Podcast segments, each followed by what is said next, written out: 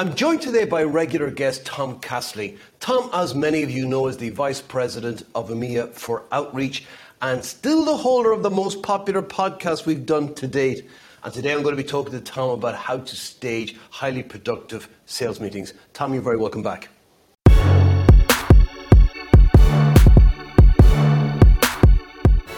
Thank you very much, Paul. Yeah, good to be here again. Tom, I'd like to start maybe with just in your experience, how would you characterize what you typically experience when it comes to how sales meetings are typically conducted?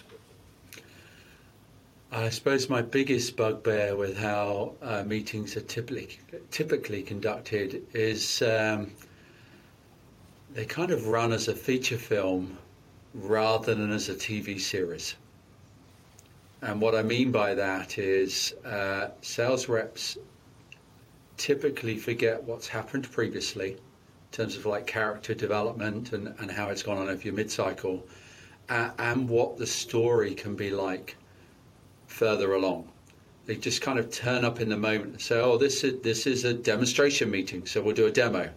This is a scoping meeting, so we'll do a scoping session without really being thoughtful about, as I say, what's happened before and what should ideally happen afterwards. Okay, so if I've understood you correctly, if you look at, say, some TV series and use that as an analogy, very often at the very beginning they'll give you a précis of what's gone before and yeah. it'll typically be relevant. It'll be the bits that have gone before that are relevant to what we're going to be looking at today. Yeah. And that's what you're saying is that that's how they, they would be run more productively if we did that. Yeah, I think if we look at it at a micro perspective, yes, the idea of having you know an upfront contract in Sandler terminology that kind of just like sets the agenda for the meeting, confirms that everybody understands. I'm thinking more about the preparation, even in advance of that.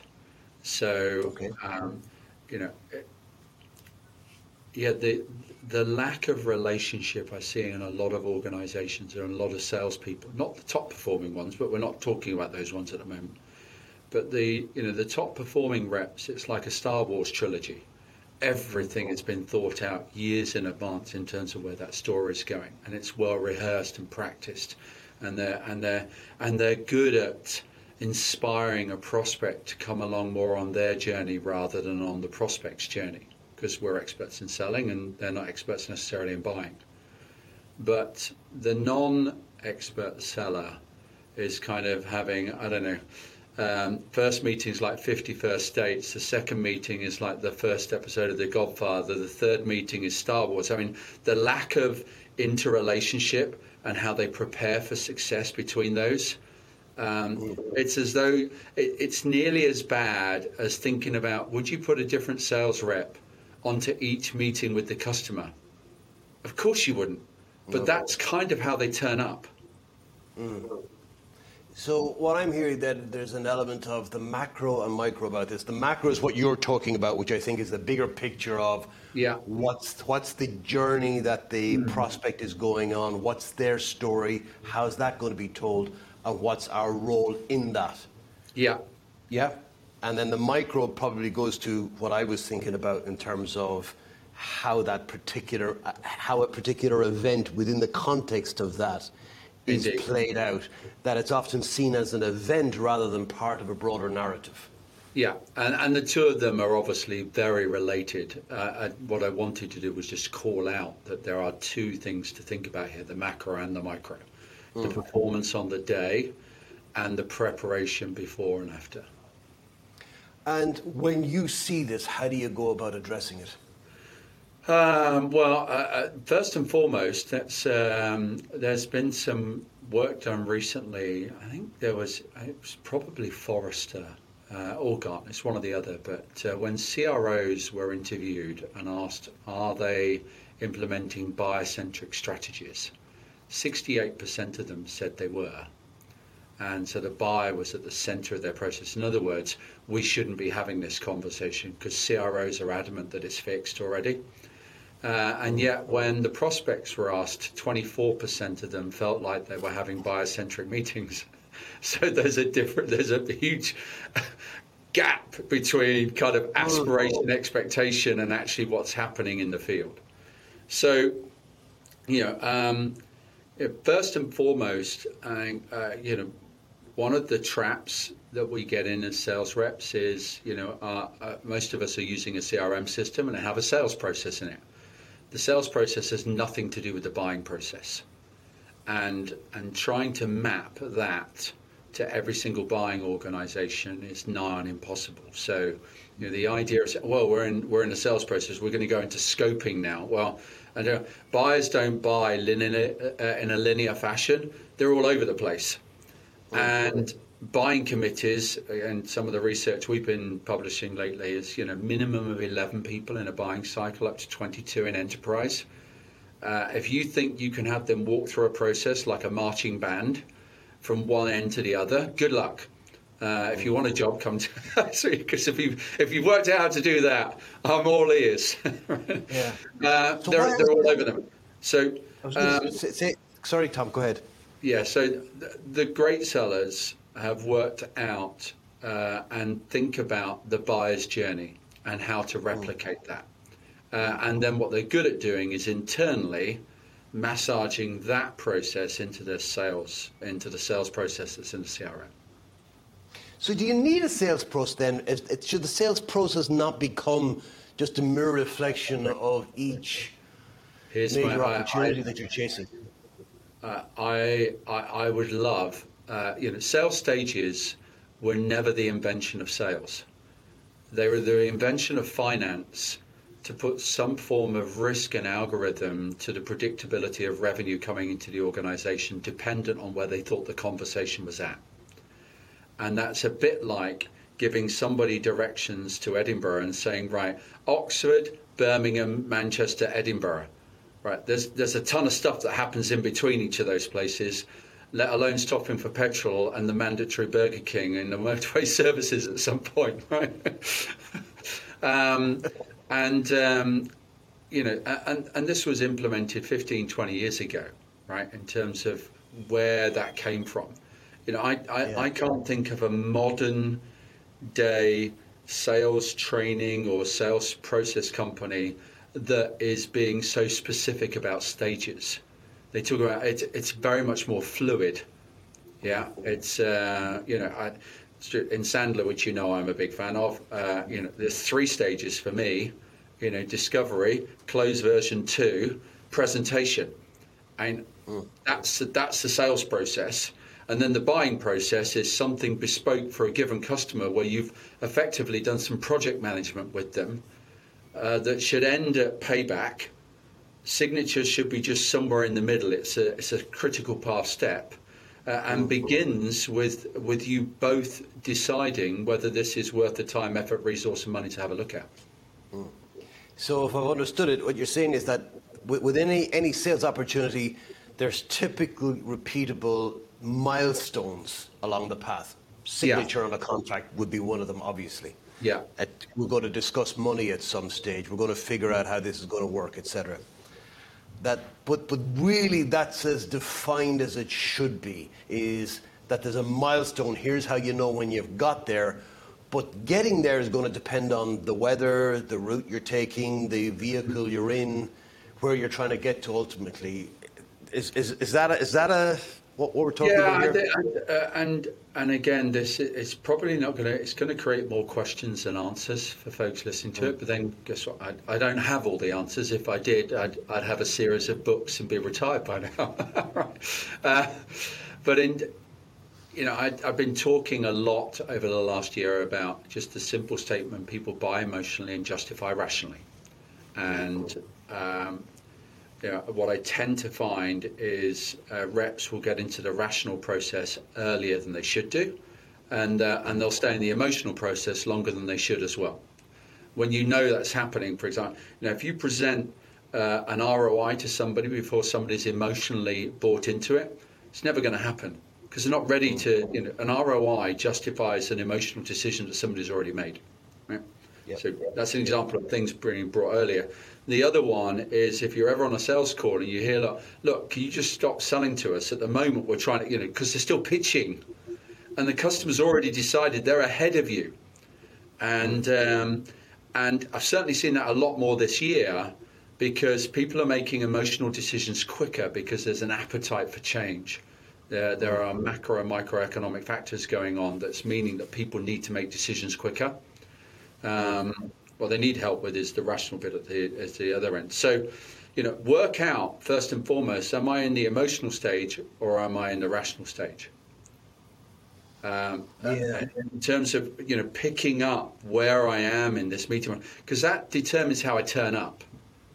If I'm in the emotional stage, I'm still uh, you know uh, digging three levels of why, what pain funnels, you know, all of these areas to help the customer discover that doing nothing is the worst possible decision they could make. So, if we're looking then at this idea of the emotional stage versus the rational stage, how does that fit into the idea where you said you've got, I think, up to 24 participants, but let's just keep it simple and say there's 11. Yeah. Um, and that there, there's various things that impact on buyers' emotions. One is what happens or doesn't happen as a result of fixing this particular problem that they're trying to address. But then there's also the emotions, the more micro emotions in the moment is in terms of you say something to them and it just upsets them, or you're, you're late and they're, they're, frazzled, those kind of things. So I, I want to maybe draw the distinction between the emotions associated with the goal that we're trying to hmm. achieve and then the, the micro emotions that I don't think those ever depart. You know, hmm. there's, there's early on, do they like you or not? And I think once they've established that, they're justifying to themselves whether they do or they don't. There's the confirmation bias. But there's other things that need to be managed, the relationship along the way. We all know you can have a great relationship with, with somebody, and then for whatever reason, we're not on the same page about something, and there's a falling out, and then everything escalates. And that can happen at any time in the relationship, right? Yeah. So let's. Um, I, I think where we're heading to here is let's focus on on the emotional part of the sales cycle because the rational part. Uh, top tip: take a project management course uh, and turn up like a project manager in the rational part of the sales cycle. You'll be far more helpful to your buyer at that point.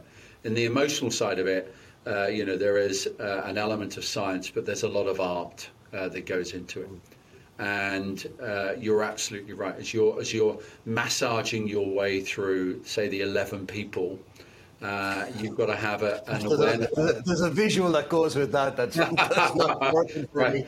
I didn't have the same visual, but you know. I know, it, but it's, it's me. I know. I, I, I, I take full ownership of that. Just, just, yeah, I could I could go off of that. And I I really, know, so could I. We're both on the same page on that. Let's not go yeah. there. right. Let's not go to As the you- end. As you're networking your way through those 11 people, right, um, you have to be respectful of everybody in the process. What I'm, what I'm seeing, you know, we had uh, something here. We've been kind of, uh, we know that if we have somebody, uh, you know, who, there's two types of people in an organization people who set budgets and people who spend budgets. The people who set budgets are critical to every project at the moment because most of it, especially at this time of year, is unbudgeted spend because they would have spent it at the beginning of the year to get stuff done. Or they're setting a budget for next year, so you still want to speak to the people who set budgets. So you've got people who set budgets and people who spend them.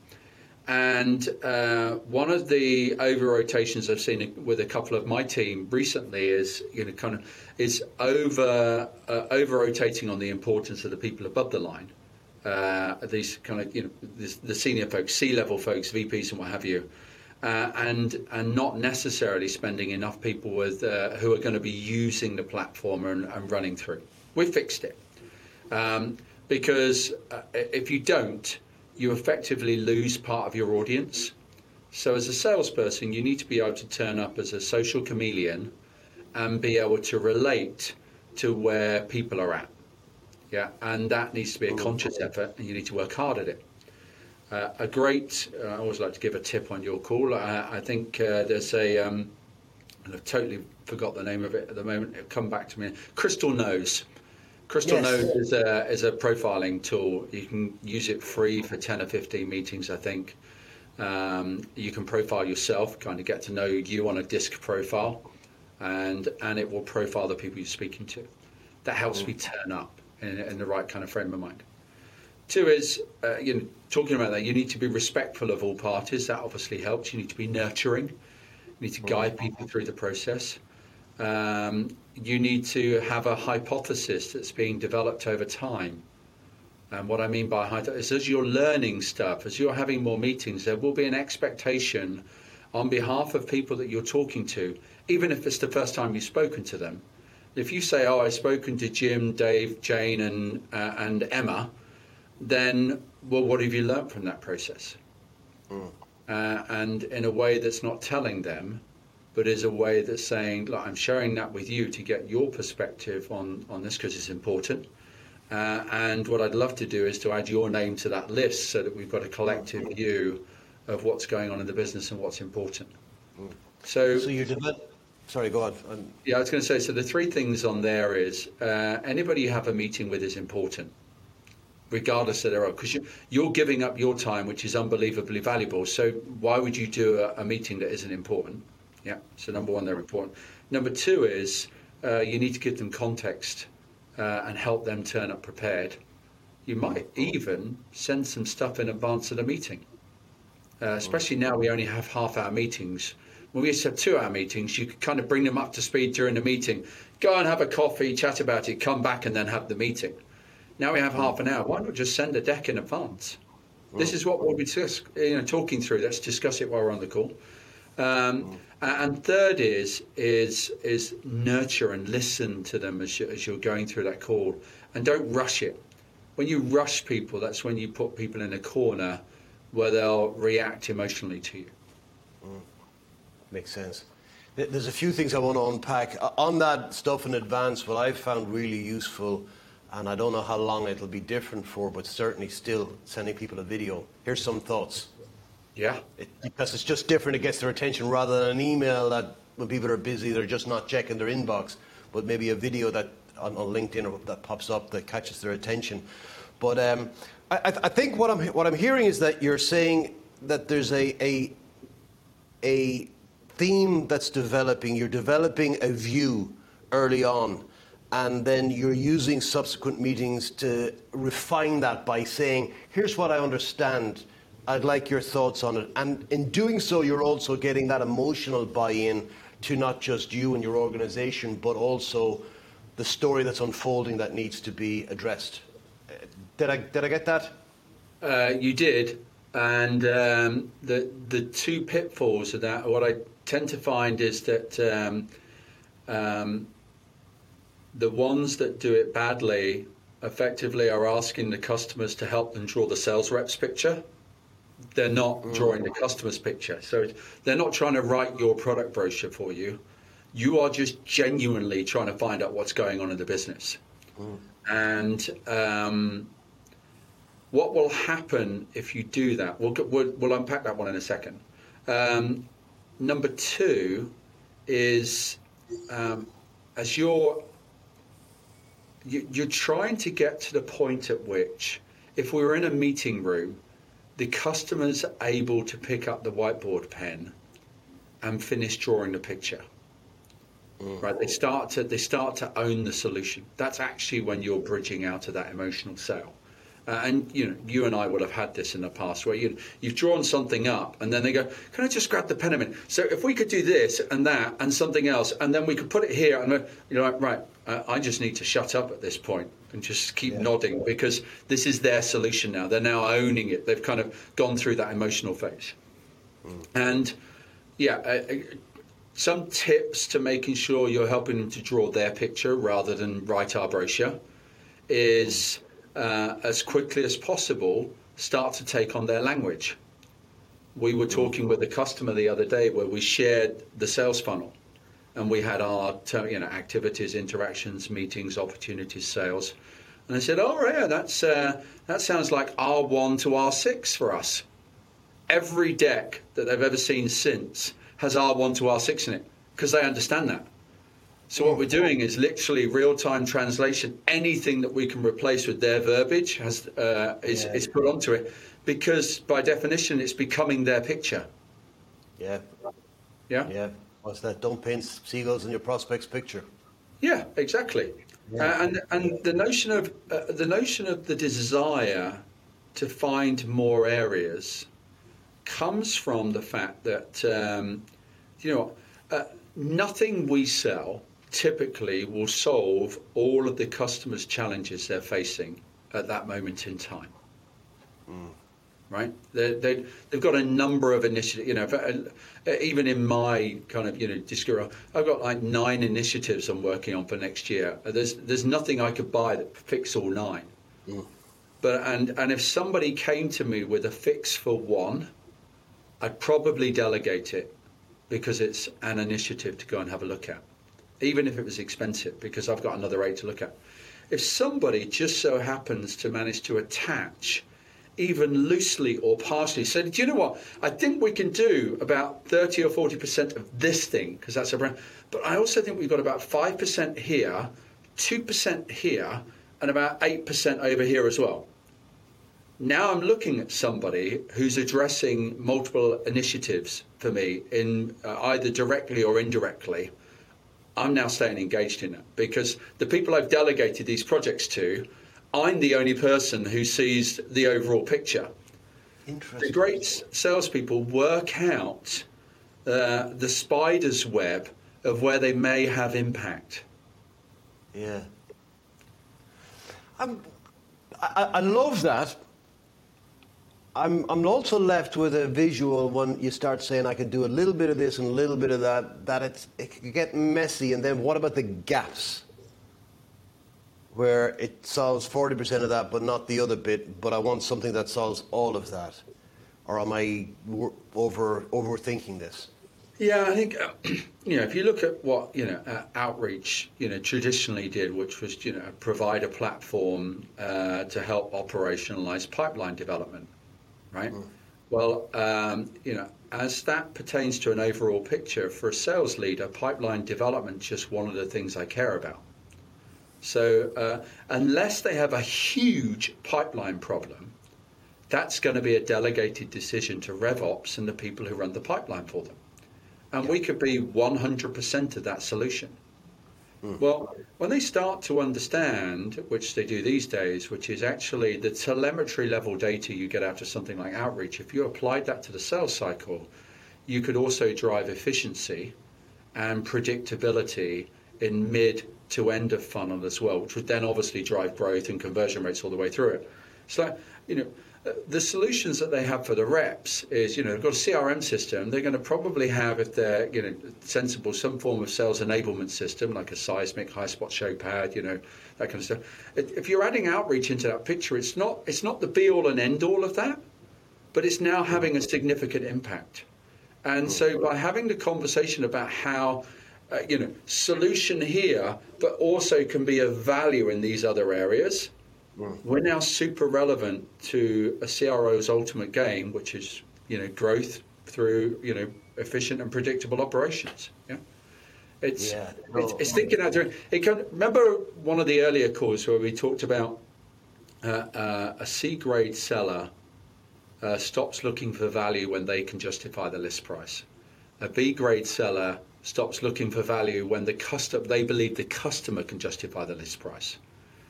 An A grade seller stops looking for value when the customer doesn't care what the price is. And the A plus seller stops looking for value when the customer doesn't just care what the uh, doesn't care what the price is, but they can also persuade the rest of the business to not care what the price is as well. Uh, and the only way you get to A and A plus is by having attached your product, service, solution, or what have you to a bigger goal. Mm. Yeah, that makes perfect sense. And also, as like you said, if, if, if somebody does a particular solves a ticks one box, they gets delegated. If they get their hooks into others, I know or you know as the leader that if you delegate that, something's going to get lost. That the Yeah. delegated authority is not going to focus on the bigger picture, and therefore that, that loss avoidance is is a very powerful hook. It would seem. Yeah, one hundred percent. And it's um, you know, again, I would say, and a lot of this, what we're kind of noodling on now, is not so much kind of meeting tactics, but it's about a, a mindset when you go in and thinking, right, you know, I have a strategy when I turn up for this, a game plan. And uh, now let's think thoughtfully about how this meeting fits into the trilogy, if it's a film thing, or into, you know, a season of episodes of your favorite, you know, Netflix show you're looking at. Um, actually, good analogy at that point. Um, your favorite TV series on Netflix, how long did you take to watch it? The entire thing. Yeah, did you binge watch it or did you just limit yourself to once every couple of weeks dipping into it? Oh no! If it can be binge watch, I, I may not do it all. I wouldn't do it all in one setting, but I might do it one setting every night rather than once a week. Yeah, what uh, what kind of what what drives that emotional desire to just watch it uh, way faster than you've ever consumed TV in the past? Yeah, it's the, it's the whole idea of it's a page turner. At the end of one, you, there's something missing. It's not completed. You need to know what's what happens next. It's You're bought whole- in, you're engaged, there's a story, Yeah. and what have you. Yes, yes, Um, yes. Look at your deals uh, and have a look at one is is is the customer binge watching your product or service and whereas you used to have meetings once every couple of weeks you can have a meeting on a monday and you'll have another meeting on the wednesday with the next step in the process. And the next meeting could be uh, actually could be on demand on friday. Here's some homework. And then you have another meeting on the tuesday. Yeah? You know that person's bought in emotionally and is and is and is sat on the edge of their seat because this is important to them. They're enjoying it. You know i'm drawing the analogy out. and if they're not think about how you can create that binge watching process uh, how, how are we going to create the needs wants aspirations and desires to engage in the next step of your journey? You're going to have to be more premeditated because you can't just make it up as you go. This isn't, you know, the, the customer needs to feel like one of those books you used to have as a kid. I don't know whether you ever saw them. You know, it's like you get to page 31, it says, if you want to go into the woods, turn to page 72, but if you want to go to the shops, turn to page 104. And it's like, but the book's written, but the customer feels like they're choosing which page to go to. Yes, that's that's fascinating. Uh, and what I'm what's going through my head is what what has to happen for somebody to be that director of that narrative. Um, if directive director is the right title, it's because if, you if your job, if you think your job is a nine to five to show up and make X number of calls, you're you, you're not there. You're you're you're not you're not at the races.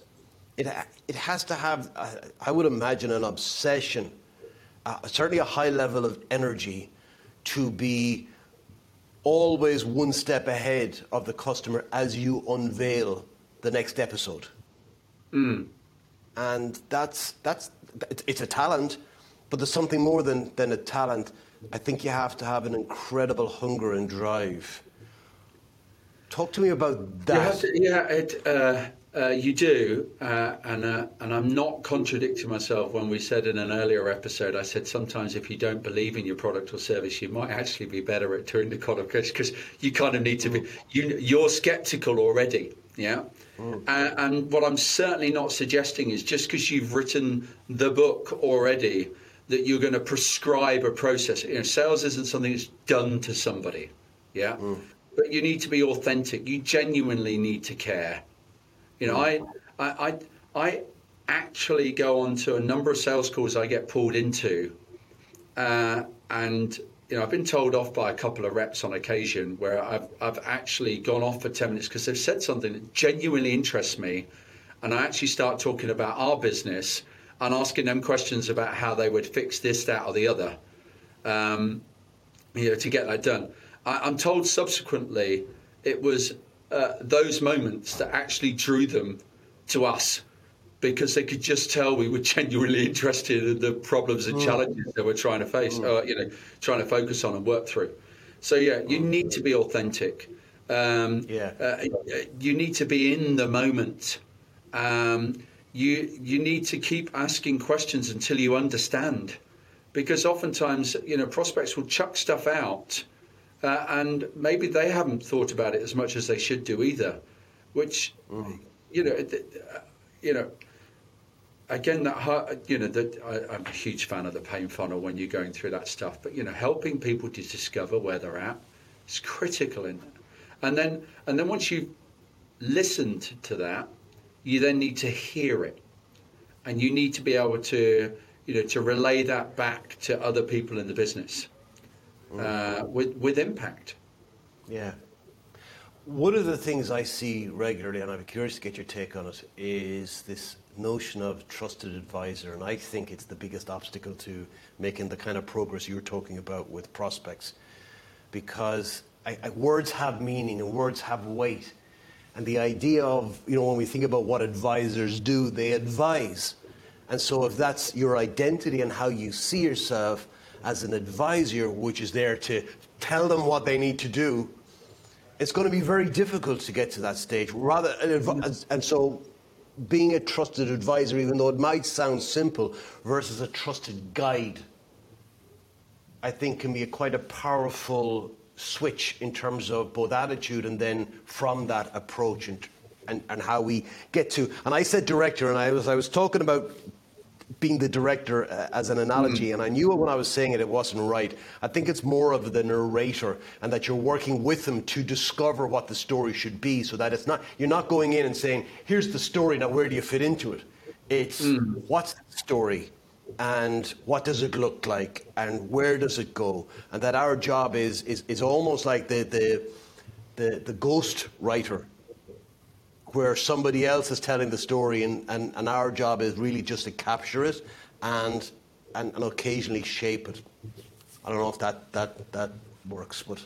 It does. Um, I, the best trusted advisors I've ever had never tell me that. I'm just thinking of, uh, you know, I have a, a mentor for me or, or, a coach I work with externally. He's never told me anything. Uh, uh, probably has the answers, but still never tells me anything. Oh, that's interesting. What what things have you considered already to do that? I, you know, it's pain funnel stuff, right? But ultimately, you know, it, it's got to be their solution to the problem. The skill is asking is to keep asking questions until they're working out. You know, the fact there's nothing new under the sun, right? Um, you know. I've said it every software company tastes like chicken. It's not, people have the answers. They just haven't spent the time looking for it. Yeah. And, you know, so when I'm asking people, you know, when I think, I, I you know, I said, right, okay, so, you know, you've got a huge issue mid funnel where, you know, you're losing opportunities to apathy. And they're like, huh, you know, I said, so, you know, what stuff have you found out already? Well, I found out X, Y, and Z. All right. So, what what things do you think you could do about that? A, B, and C. All right. Okay. And and you know, and which ones have you tried? And you just keep going through it. And so, Yeah. and you know, and then what I was hoping to do, hoping was that you might be able to help with C. I'd be, Yeah. all right. Okay. How, how would you see us helping in C then? Just want to see what. It's just all the way through. Yeah. Then eventually they paint picture. So I said, so what you're telling me is if we could do this, this, and this, then so you know, uh, how would you like to discover if we could do that? You know, where should we go in the organisation, and, and how would- how should we do that? How would you like me to sell you? yeah, uh, uh, you know, because uh, my sense is you've probably sat through a thousand demos before, and you don't want another product walkthrough. What does that look like for you? Well, uh, we'd like a free pilot for three months. Right, okay, the, the worst words that any sales rep, uh, you know, sales rep hears. I'm like, oh, okay. Uh, how often do you do pilots? Uh, well, we've done a few over the last year, and and, and how have those pro- oh yeah, we went, we didn't go forward with any of them. We just weren't able to commit as a business to make them successful, and we ended up buying something else. Huh. So you don't want to do business with us. if you want to have a Milo. they went, oh yeah, I kind of get what you go with there. So, so you know, so yeah. so what's other ways that we could turn up? Sure enough, they're just writing the playbook, writing it all yeah. down, and then basically, oh, there's the buyer's journey.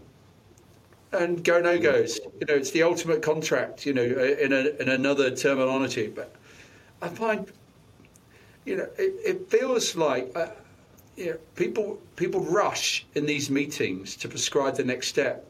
And actually, if they just spent 10 minutes talking it through, they wouldn't have to rush in any other meeting after that.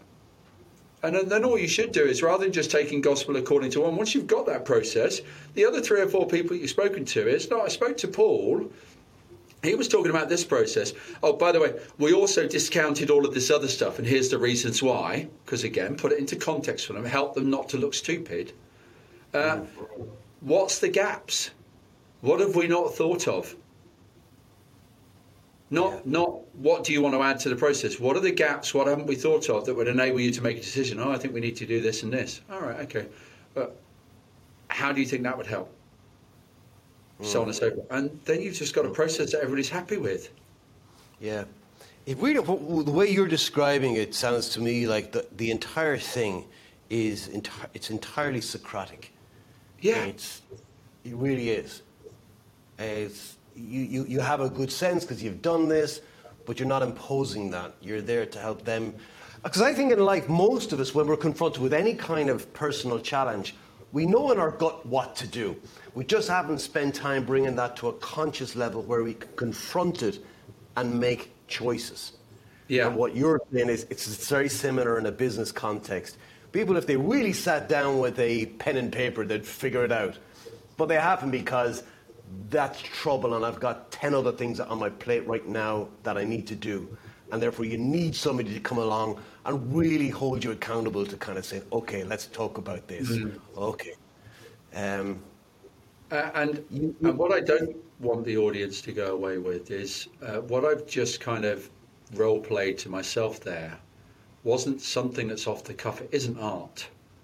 That, if you listen to those calls, if you listen to 50 or 60 calls that I've had with people at that stage, they actually all sound the same. Mm. There is a brutal science to what's going on there. There's a structure underneath it. It's a bit like if you you know if you if you looked at the the DNA of it, it's exactly the same. It's just you know um, it just has that emotional overlay to it, which yeah. which allows it to feel very familiar and very personalised. Yeah. I think with what you're saying is that the, the the the science is in what conversations we're having and how those conversations are structured. The art is in the tonality, the pause, the pitch. Yeah. The contact. It's it's the unwritten side of it. It's it's how do you do it? You know, it's, it's softly and when do you pose? That to me is the art. Mm. Um, yeah, and, and it's impossible to separate the two. But uh, yeah. come here to me. I, I, know you have a very strong uh, sense or opinion on when to bring senior executives into sales calls. Yeah. Talk to me about that because I, I, think this everybody needs to hear this. Yeah, there's uh, and I can't whiteboard on here, which is uh, so. Uh, imagine, if you will, uh, a graph. On the y-axis is value, and on the x-axis is time. Mm. And there's a, there's a line that obviously goes down and to the right. So the potential to create value in an opportunity is at its highest in the early stages. Mm. And it's at its lowest in the latter stages. And that's because kind of you know the customers zoning in on what they see as a solution and what the perceived value of that solution is. Right? There is, if you close an opportunity too late, this is where you get into discounting. Is you know they've closed it down to the point at which the value they perceive is now lower than your price, and you end up having to you either have to walk away and and say you know you pay peanuts, you get monkeys, or beer taste champagne, you know champagne taste beer money, or you have to discount it. Hmm. And what happens is, is most salespeople at that stage panic, bring in the, the boss to fix the problem that they've created, which is they didn't create enough value at the beginning and they probably left it too long. and uh, and then the execs get a bad name because they re- walk in, recognise immediately the only way to get this done is you know give us a figure, and if we're happy with it, we'll do business. And the reps thinking it just cost me you know like a grand in commission. So to fix that, I advocate that you have if you if you're premeditated about the deals you're going after, you will have done an account plan before you even start the opportunity. Another bugbear of mine Sales reps only do account plans when the opportunity's opened. Mm. Yeah. Uh, what I'm going to do is I'm going to get 50 miles away from home and then I'm going to get the atlas out and work out how to get there. Nobody starts a journey without a route. You know, you don't you don't leave your mobile phone at home and then try and work out how to get there. You put it in Waze first, and you work out what time to leave and all the rest of it. So we won't get onto that just yet. But bring the exec in early because the chances of them, one, being able to attract a higher audience to an initial meeting, bringing in my exec, would be great to have your exec in a meeting as well, what have you. Two is they'll have more stories, more anecdotes, more proof points. They'll be able to uh, to talk the exec's language. They'll probably, you know, I'm living in 2022 planning, any exec comes on the call, first thing I say to him is to say, Have you got a clue what's going on in the business at the moment? I've, I've been in mine for a month, I've been in 2022 planning. We have five minutes on that, yeah? That allows you to potentially create higher value at the beginning because I see hundreds of deals, my reps see tens of deals. What it also does uh, is it builds a relationship that, should I need to get involved again at the end, I can pull them back to the beginning. Mm. Remember when we? T- I know you've kind of gone down this I Remember when we spoke about these other three areas as well? Oh yeah, I forgot about that. Yeah, uh, you know, let's have it and and to build that value back up again, or at least to to have that uh, conversation where you know the, the damage is limited somewhat. But you've got to get the execs involved at the beginning. Mm. That can be a great excuse as well if a rep is talking to somebody in the prospects organization that isn't high enough that it can be look I, from the rep's point of view I, am going to bring in my executive. Can we do a kind of a peer level review? Can you bring in somebody from your side as well? Um, otherwise yeah, you're going to kind of get stuck and it takes just a whole lot longer and you never get to true value.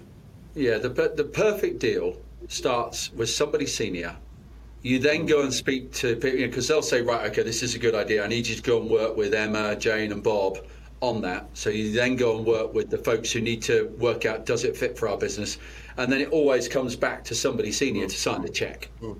Yeah. Yeah. Um, and if you're really good, when you're going through that process at the bottom of that bell curve, is you're sending status updates. Oh, just to let you know, we had a great meeting. It's progressing well. We uncovered this. If that's important to you, let us know. There's no action on you. I'm just giving you a status update. Senior people love status updates.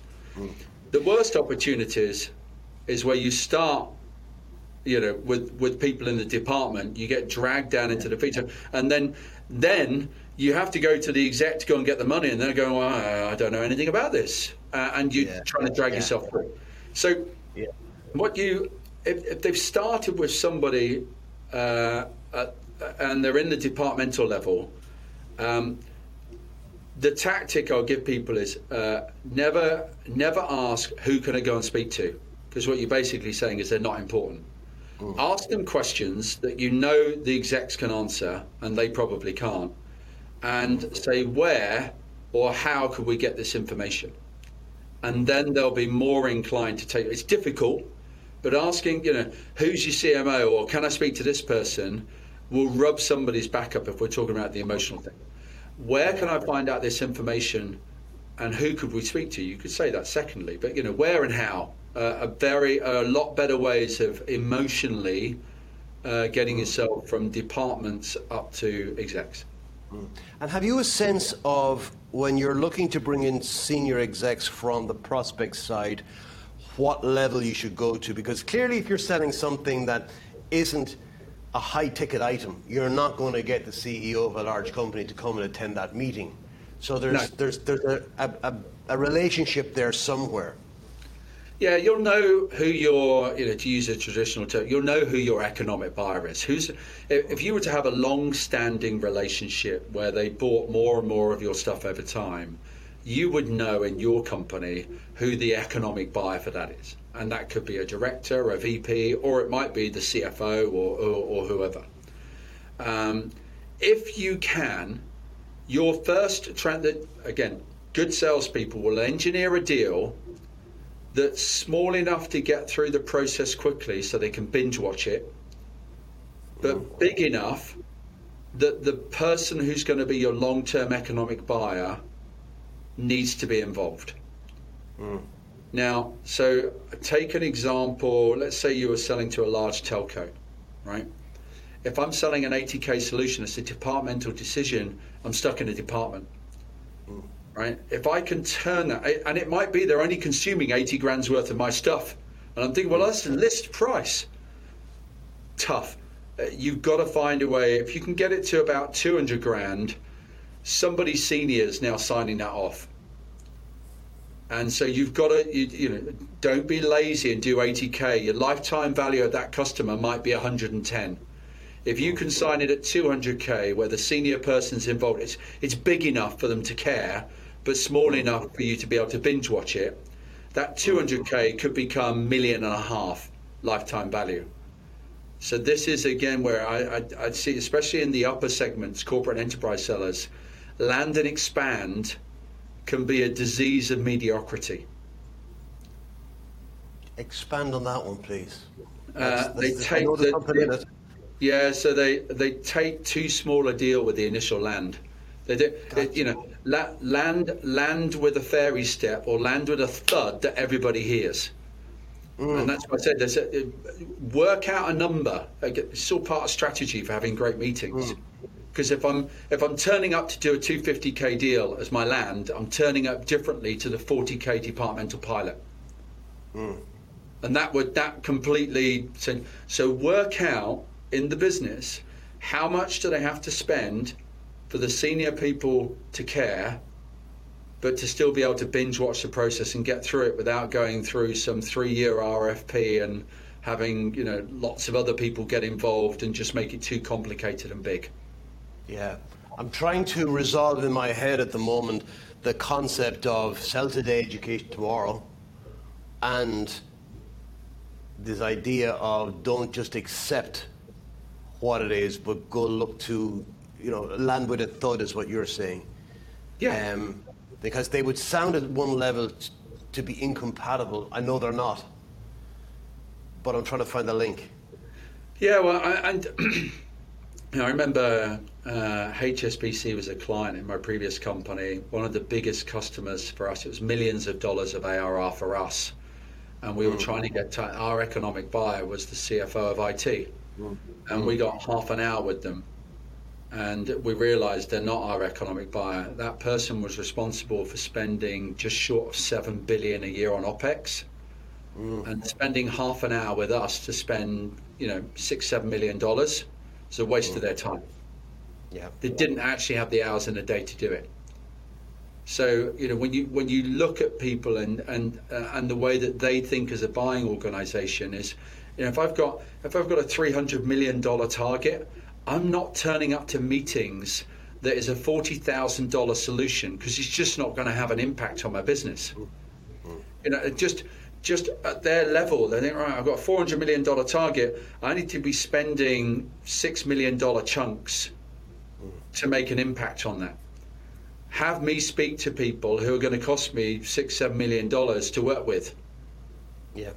Uh, and so then if it's a land, okay, yeah, so half a million land, I can kind of see that. We'll have a dabble with it, have a gamble if it works out. I know I'm going to be spending another one or two. Mm. This is, you know, it's a little bit Harvey Specter out of suits, you know, play play the man, don't play the cards type thing. But mm. you know, you've you made it famous before. You know, it's not their money; it's their ass on the line. Mm. Uh, this is how you position stuff. Yeah. Yeah. Tom, I could talk to you all day about this. It's, it's fascinating, but we have again come up against the buffers. Um, thank you again for joining me. I know we'll Pleasure. be back next month looking at another topic. And uh, people have any questions on this or this uh, questions for Tom, please get them in, and I'll put them to Tom on our next call for sure. But for now, Tom Cassidy, thank you very much for being my guest. Pleasure. Have a great day.